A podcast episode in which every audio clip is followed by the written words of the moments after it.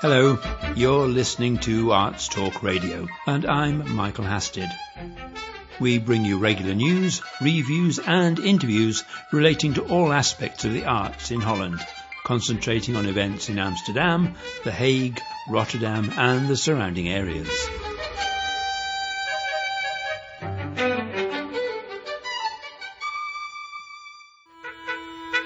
Arts Talk Radio online. Features on the arts in English. Two contrasting items this week. I was in Delft to talk to a Dutch opera singer who's taken on the role of festival director. And I attend an art performance in Rotterdam which brought together architects and a gallery owner. Das Wandern ist des Müllers Lust, das Wandern. Thomas Oliemans travels the world singing in the greatest opera houses and concert halls. He's currently back in his native Netherlands, where he's director of this year's Delft Chamber Music Festival. Hello. Hi, good afternoon. Right, can we start off? Perhaps you could tell me a little bit about the festival. Well, it's a festival which obviously has been there for years and years already and has been always led by fantastic violinists, Isabelle van Keulen, who founded it, and then Liza Ferschtman. And she wanted one year of sabbatical and then asked uh, if I would be interested. The board asked. And so for me, it was a great chance to jump on this train or in this existing format and to have this wonderful Van der Mandelenzaal and the wonderful locations here in Delft during 10 days in which I can just uh, enjoy myself basically in putting all my favorite chamber music pieces as much as I can and find a, a, line in it, obviously, in the programming, and invite a lot of inspiring musicians who I'd wanted to meet already for years. And so for me, it's like a, a amusement park or a, or a, a, roller coaster ride to have every a, candy store. But surely there's an awful lot of um um, office work, a lot of phone calls, a lot of emailing, and a lot of people disappointing you. Well, not so many people disappointing me, luckily. Uh, what was great to notice is that everybody who I've contacted, they all, and that's all around the world, they all knew Delft and they all really wanted to come. Uh, some of them just couldn't.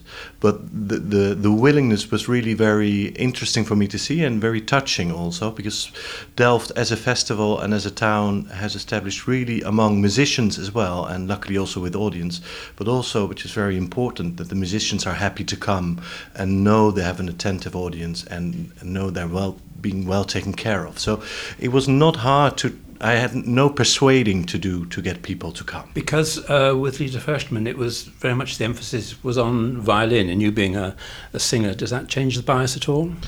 Well, that's why I immediately choose as a theme for this year's festival Orpheus to, to really mark my territory in a way to show well now we have no no wood, no strings leading the way, with a singer, and at the same time, whenever I listen to music myself, mostly it is without singing. So I, I really didn't want to turn it into a, a song or leader festival. No, it is a chamber music festival, and I love chamber music. So for me, it was also a great chance to program pieces I love to hear and love to do, but I can't do because I'm a singer. So we have really the biggest chunk will be real chamber music without people singing through it. And as usual, I imagine there has been a, a fairly 50 50 mix of classical chamber music and modern and contemporary. Is that going to stay much the same? I think so. I haven't done the statistics on it myself, but it, for me, it's very important in almost each concert to have uh, to have a a goodie of each side. So we have three world premieres. We have some contemporary music which is not much played in several of the different concerts.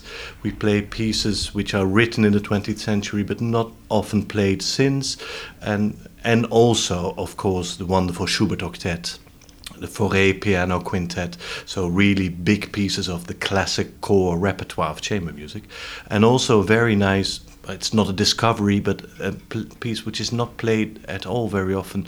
A beautiful piano quintet by Nicholas Medtner, and uh, was a Russian composer, roughly contemporary with Rachmaninoff, who wrote fantastic songs as well and great chamber music. Because I also noticed in the program, I think unusually, it's a flamenco group. Yes. Well, if you would say that Orpheus with his lyre or let's say modernize it with his guitar and the singing and the singing from the belly, this this primal singing. And then we have this wonderful square, the Grote Markt here in Delft. And when last year I was here to visit to see for well for which locations am I programming because that's important to me, and it was then there was this burning heat, and this huge square, and I thought I I want flamenco here. And so it was very instinctive, but also in link with uh, the fact that the, the primal singing, the, the, the, the folklore singing, which later transformed into classical music, into modern music, into flamenco music, is something a very raw and direct talking and singing side, which I appreciate a lot. Is there a, a classical flamenco and a modern flamenco? Well, you have. You have flamenco really started uh, or became very famous and popular also last century by by mostly gypsies and by really people from very poor backgrounds who had this this more ritualistic almost way of singing and performing, not at all uh, aimed at a concert practice necessarily, but in the cafes or around funeral services, birthdays, things like that. And that developed, that became popular. So now we have also popular spin offs with pop influences, even with jazz influences. So it, it has taken a much larger scope as well. Flamenco well, is, I mean, I think would really fit in well because essentially, I mean, it's what, two or three guitars. and Exactly. And, and, uh, and we have a beautiful singer and a beautiful dancer as well, two sisters who will be performing. The group is Malasangra, and they're, they're all born in Spain, lived for a while in Holland. That's how I knew them, and now are touring Spain and South America. I think for me, one of the high spots of um, the festival has been for the last two or three years is the event at the Lijm en Cultuur, um, which is a disused glue factory. I think yeah. doesn't sound very romantic, but it's in, it is no, an incredible venue. Space. So yeah. what's what's planned there for this year? Well, as a festival, is some a place where you can do things slightly out of the ordinary and uh, right it's very, it's very, dramatic. It's not just a, a sit down concert. It, there's, no, a performance. No it will really will really be a performance and we will concentrate on a piece by Othmar Schoeck, Notturno, which I have done in regular concert practice over the years a few times, and which always left me dissatisfied with the way we were able to present it. Not because the music is not great, because it's a fantastic piece, but it's not necessarily immediately like a Schubert recognizable, but it has very many things to say. And immediately when I knew I would be programming the festival, I thought this is a piece I want to do, and for which I want to find a format and a form, and and with imagery, with a with a regie, with a mise en scène, without trying to turn it into an opera, which it's not, but a way to give the audience an access to the piece, which in a standard concert performance is slightly more difficult. So we have wonderful, wonderful pictures by a Dutch young photographer and journalist who is Ruben Terlou, who's became quite famous in Holland because he made wonderful series about uh, China, langs de oevers van de Yangtze, beautiful documentary. And I asked him to listen to the piece and to not give me his China photos, which he is asked for everywhere all the time. And I said, well, if I see you make these wonderful pictures of China and Afghanistan, I know you have other pictures, but people don't ask you to show us. So what's what do you have in your in your cellar or in your attic? And inspired by this music what's what's will you come up with? And he's come up with really wonderful poetic imagery. And the the protagonist the main character in this whole piece is somebody who's obviously suffered a big loss and is trying to get to terms with that through singing through finding his place in nature. And that we link to Orpheus and not to Orpheus in the underworld, but to Orpheus after the underworld, because he has gone down, he has sung, he has tried, but he has failed in a very humane way because he, he didn't have trust. So he looked back at Eurydice and then losing her forever. And for most of us, the story stops there. But he did live on, and he did live on, and he was so depressed and so struck by grief and deception that he didn't want to sing anymore, which is something which is very interesting in relation to this piece. So, with some chosen text as well, and this we, we have a placement and a positioning of the musicians and and great projections of this wonderful imagery. I think there can be a very special evening. I shall look forward to that. The the other thing which I particularly liked last year was this um, I don't know what you call it, sort of magical mystery tour, where a group of people were taken around town to discover young musicians playing in somebody's garden or something like that. Ah, okay. Yeah, well, the, we have again uh, a, a, tour with young musicians, with prize winners of the, the, the young musician competitions in the Netherlands, and there will again be. I don't have my hat now because there's so many things going on, so you would have to check which day it is. But there is again a kind of well, survival tour, but magical mystery is probably better. But, but it, it's quite long. I think it's four hours, isn't it? And you yeah, go to what uh, seven, eight, nine venues? Yeah, I think I'm not sure we have the same number of venues this time, but there is again a tour where you can discover both beautiful places where you wouldn't have access to normally, and beautiful young musicians who, who are really taking off uh, at, at uh, rocket speed.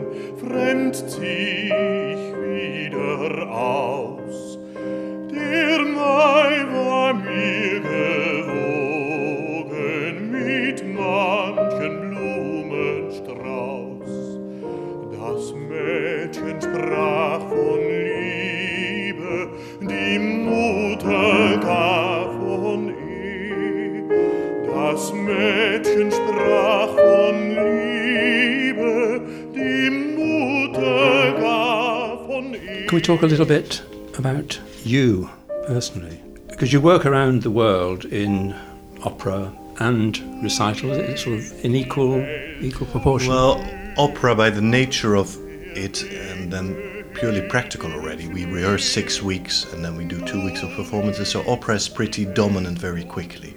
But I try to do not more than four or five productions a year, which is already a lot and then to do as much as many recitals as I can as I can slot in and find. Mm. Do you have a, a preference for recitals or opera? I, I wouldn't want to not do them both because it's really fantastic to be in an opera to really portray and inhabit a character and to be in this huge machine which is an opera which is all the technicians the orchestra of 100 people the conductor the director the colleagues and then again sometimes to just be in a car and arrive at a little church with only a pianist who is most of the time a good friend and have a selected audience and just have everything in your own control mm-hmm. so no lights no divas no distractions and you can make your whole own program and, and on the millisecond uh, control everything. That's because really operas are, just so enormous with 80 musicians or so in the pit and yeah. 100 on stage and God knows how many technicians. Um, I mean, and a lot of the time, if you go in for, uh, uh for a guest appearance for one or two nights, say in Covent Garden, uh, you virtually have to know the part before you arrive, don't you? Yeah, well, that's the that we always i mean ideally not everybody does unfortunately. I won't mention any names but ideally you always really know it as soon as we start rehearsing. But uh, it can have a, a pretty uh, anonymous in and out feeling sometimes that you just go on and you meet some people on stage only which can be very strange but also can then sometimes give some a great energy because of the spontaneity of it. I pr prefer to work before so to be able to rehearse a few weeks and to have a natural feeling. Because you did the famous magic flute with uh, Simon McBurney yes. in Amsterdam, and that must have been quite a different way of working. I know opera can be very, very innovative and very, very creative, but I think possibly Simon McBurney takes it to a, another level. Yeah, and for me, that production, we started it in 2012. I've, I've played the same production, I think, now seven times since, because it's been touring all around Europe, and we're going to the Metropolitan Opera in a year and a half with it.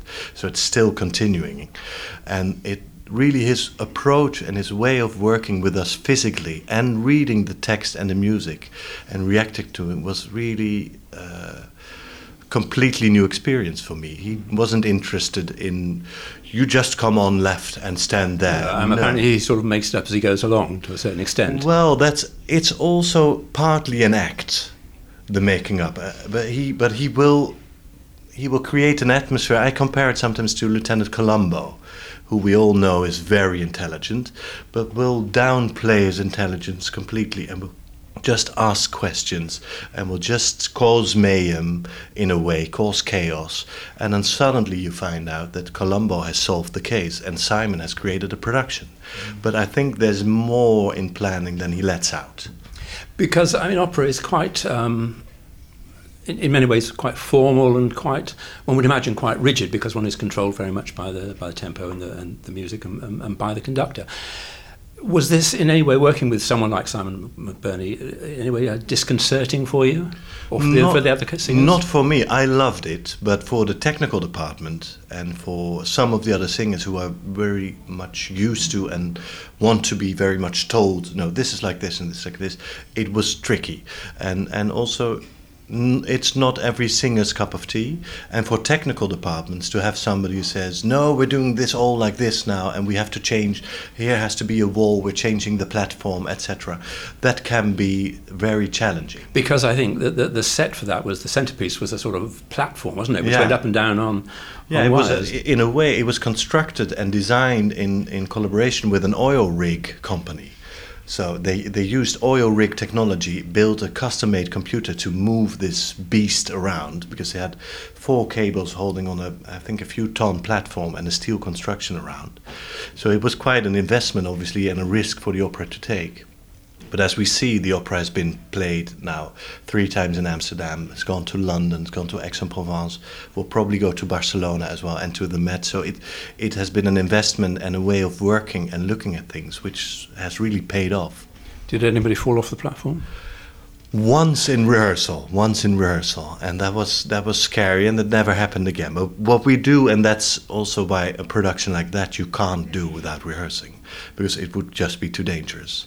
So that we need a few weeks in trying, getting used to the platform. The, the angles can be very steep, so it's uh, no. That's it must, it must be very difficult to actually sing if you're actually having to constantly think about where you're putting your feet or where your well, balance is. It, funnily enough, it helps because it can be very tempting to think a lot about how you sing. And when you're on a stage, you need to sing, you need to let go, you need to liberate. And being distracted by physical things, being distracted by being on stage or and distracted in a good way, so concentrated more, can also liberate you enough for the singing. I mean, unless obviously you, you fall off the platform. But I, the first production ever I did of Magic Flutes was in Nantes in, in France, and I had five live pigeons who had had had to fly around me during my first aria, and which I had to put into a cage during my singing, which was completely stressful. So I had never caressed a cat before, let alone caught a, a, a, pigeon. And I had to feed them every day. I had to, to get them used to me. I would whistle on the Papageno flute to get them used to coming to me. And the thing was, what I realized, I would stress about the pigeons, but not about the show. So the first aria went by in a flash because I was just focusing on hoping that the pigeon wouldn't fly out into the hole. Everybody told me they won't fly into the dark. And I think, well, if I have one a very uh, individual pigeon who thinks it's dark, let fly out of it's there. It's his big moment. it's his big moment. Then I've got a problem. And then I noticed that the aria would be gone and done. The pigeons would be in their cage, and I would be completely in the situation and in the scene. So that was also a lesson for me. Distraction or being busy on stage can be very helpful for performing and for singing as well. Because that, for instance, to make the link to recitals can be very difficult. To have no props, just an audience very close, just on yourself, just on your own in the in the in the, in the corner of the piano, that can very much, if you're not careful, if you don't train it, frees you up in a way that you get over focused, stuck in nothing certain, to fall back on. Yeah, nothing to fall back on except the music and the poetry, which is the great thing of it. But physically, it can be challenging. Hmm. Do you have a favourite piece? Because I, I, said I looked at, uh, it, uh, this video of yours on on YouTube and doing Winterreise. Is that very much a signature piece for baritones? It's a bit bit like the four last songs for a soprano. Yeah, yeah. Well, it's it's yeah, it's one of the pinnacles. It's one of the things you want to have under your belt. I mean, I, I know as soon as I found out when I was about 15 that Winterreise existed, I thought I want to sing it. So I think I sang it for the first time when I was 18, which is in, in certain senses way too young. And at the same time, I'm now very happy that it's already, well, almost 40, 24 years that I'm singing this cycle. Because every time you rediscover, every layer of life you experience, you find back in, in, in this score and in these texts. And I'm equally fond of, of Müllerin and Schwanengesang in a very different way. But this, this trilogy of, of song cycles by Schubert is really for me a core of my repertoire and of my way of thinking about, about song and singing. So, Thomas Oliemans, thank you very much. Thank you for talking to Arts Talk, and um, I shall look forward to seeing you uh, singing. Thank you very much. It was a pleasure.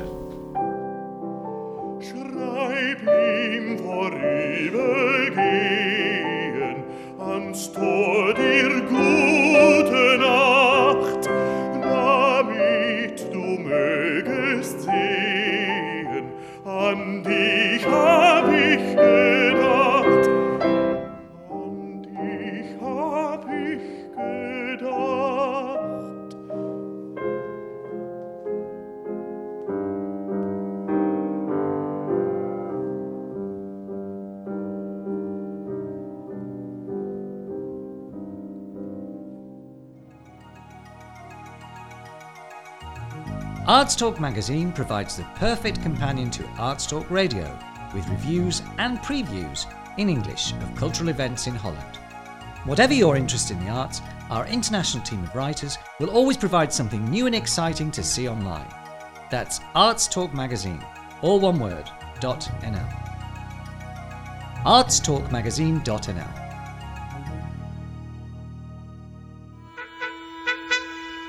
Arts Talk Radio online.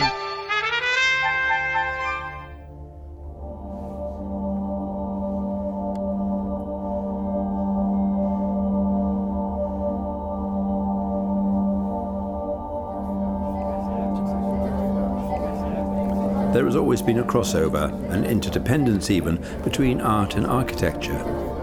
Architects have a great responsibility as they create much of the world we see around us but they also have a great opportunity to involve and promote art in everything they do.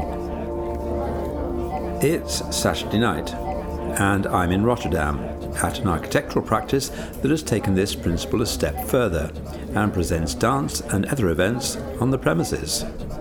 I'm Maurice Nio, I'm an architect, and I have my own office in Rotterdam that's the be- most beautiful city of Holland. That's that's and, that's and we're the here today because you also have a basement in which you have art installations and events. Yes, I have a basement which is called Nio Basement, and I invite artists to make special work here. But I also have now a dance performance in the basement, inspired by the work of one of the artists, which is called Sebastiano Bottaro from Rome. From Rome, an Italian. Yes. Are you Italian? No, no, I work there. Oh, you work there. Because you were telling me earlier that there are how many how many architects in Italy, Uh, I think I one million. How many in, in, in Holland? I think 20 de- 20,000 now left over. Well, you're much better off here then. I think so. So, is, is your basement here a permanent space for art installations, or do you just do things occasionally there? Yes, it's, it's a permanent space for art installations, and I like to have uh, each three months a new installation inside, uh, including the performances. And what other things do you have there? I, I have, uh, for instance, one nat- nature, environment, contextual uh, installation with uh, plants which were rotting downstairs, so it smelled like hell upstairs. Mm. Because I, I should actually say that, that we're in your office now, your, your ground floor office, and one whole wall is covered from floor to ceiling with plants. Yes, 11 by 3.5 meters, completely full with plants. Alive, not No, artificial. Absolutely, I can see. It's like Yeah. a jungle. Do you have animals in there? Are there snakes and, Yeah, and yeah. parrots and things? Yeah, they, it, it looks wonderful. it's a habitat. Yeah. It is. And how long did it take to grow that? I think now I have it seven years. Wow. Yeah. And are you responsible, or does everybody have to get out the watering can? No, I'm responsible. Okay, well, thank you very much for that. No, oh, what? What the hell? Oh, We're, we're starting, we're starting. Sorry. I'm with Frank Taal, and Frank Taal has one of the leading galleries, com- commercial galleries in Hi. Rotterdam for uh, contemporary art. And you're involved in this evening. The, uh, the, the, art, the artist who. Sebastiano Bottaro. Correct. Is, He's a young artist from Roma. Uh, and he's not an artist that I represent.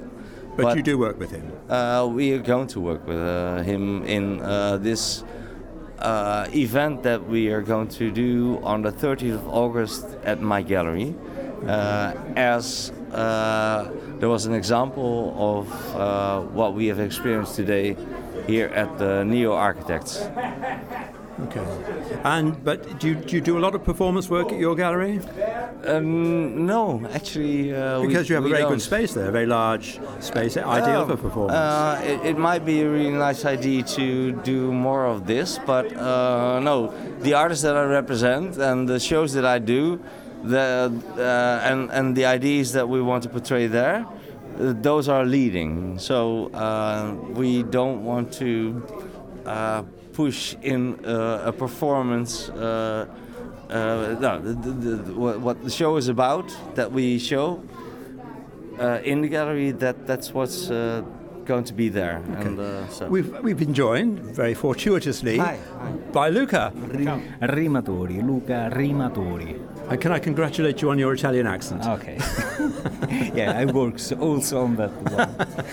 And so you've also. Forget the, the, the ghetto and the slang one. So, um, what's been your part in this evening? Uh, in this evening, I, I, I feel a, a, beholder. Th- This is a part that I really love because it's, uh, it's the most emotional because I need to do this for all the, the, the emotions.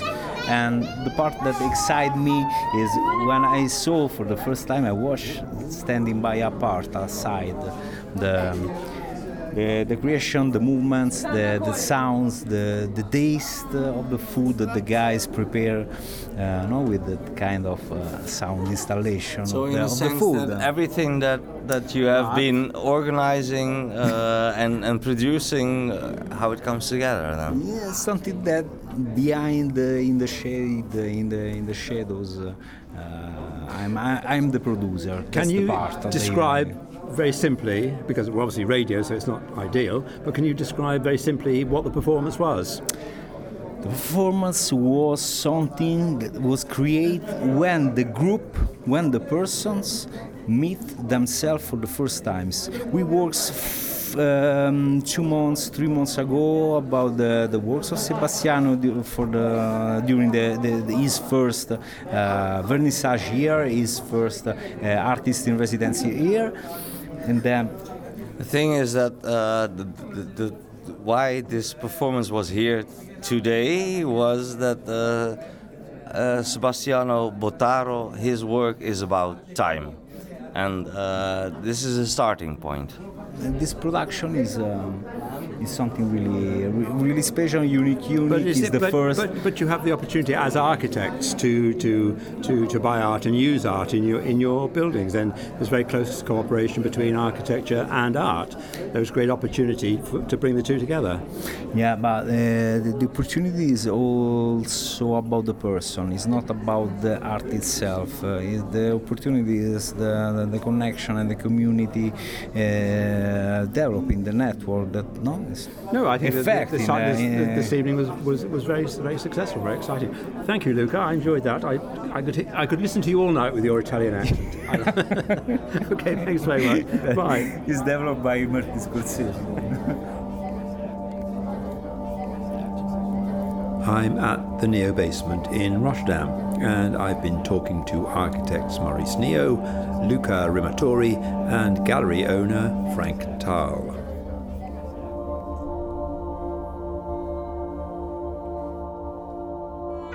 Arts Talk Radio Online. Interviews and features on the arts in English. Well, that's all we have time for for this edition of Arts Talk Radio.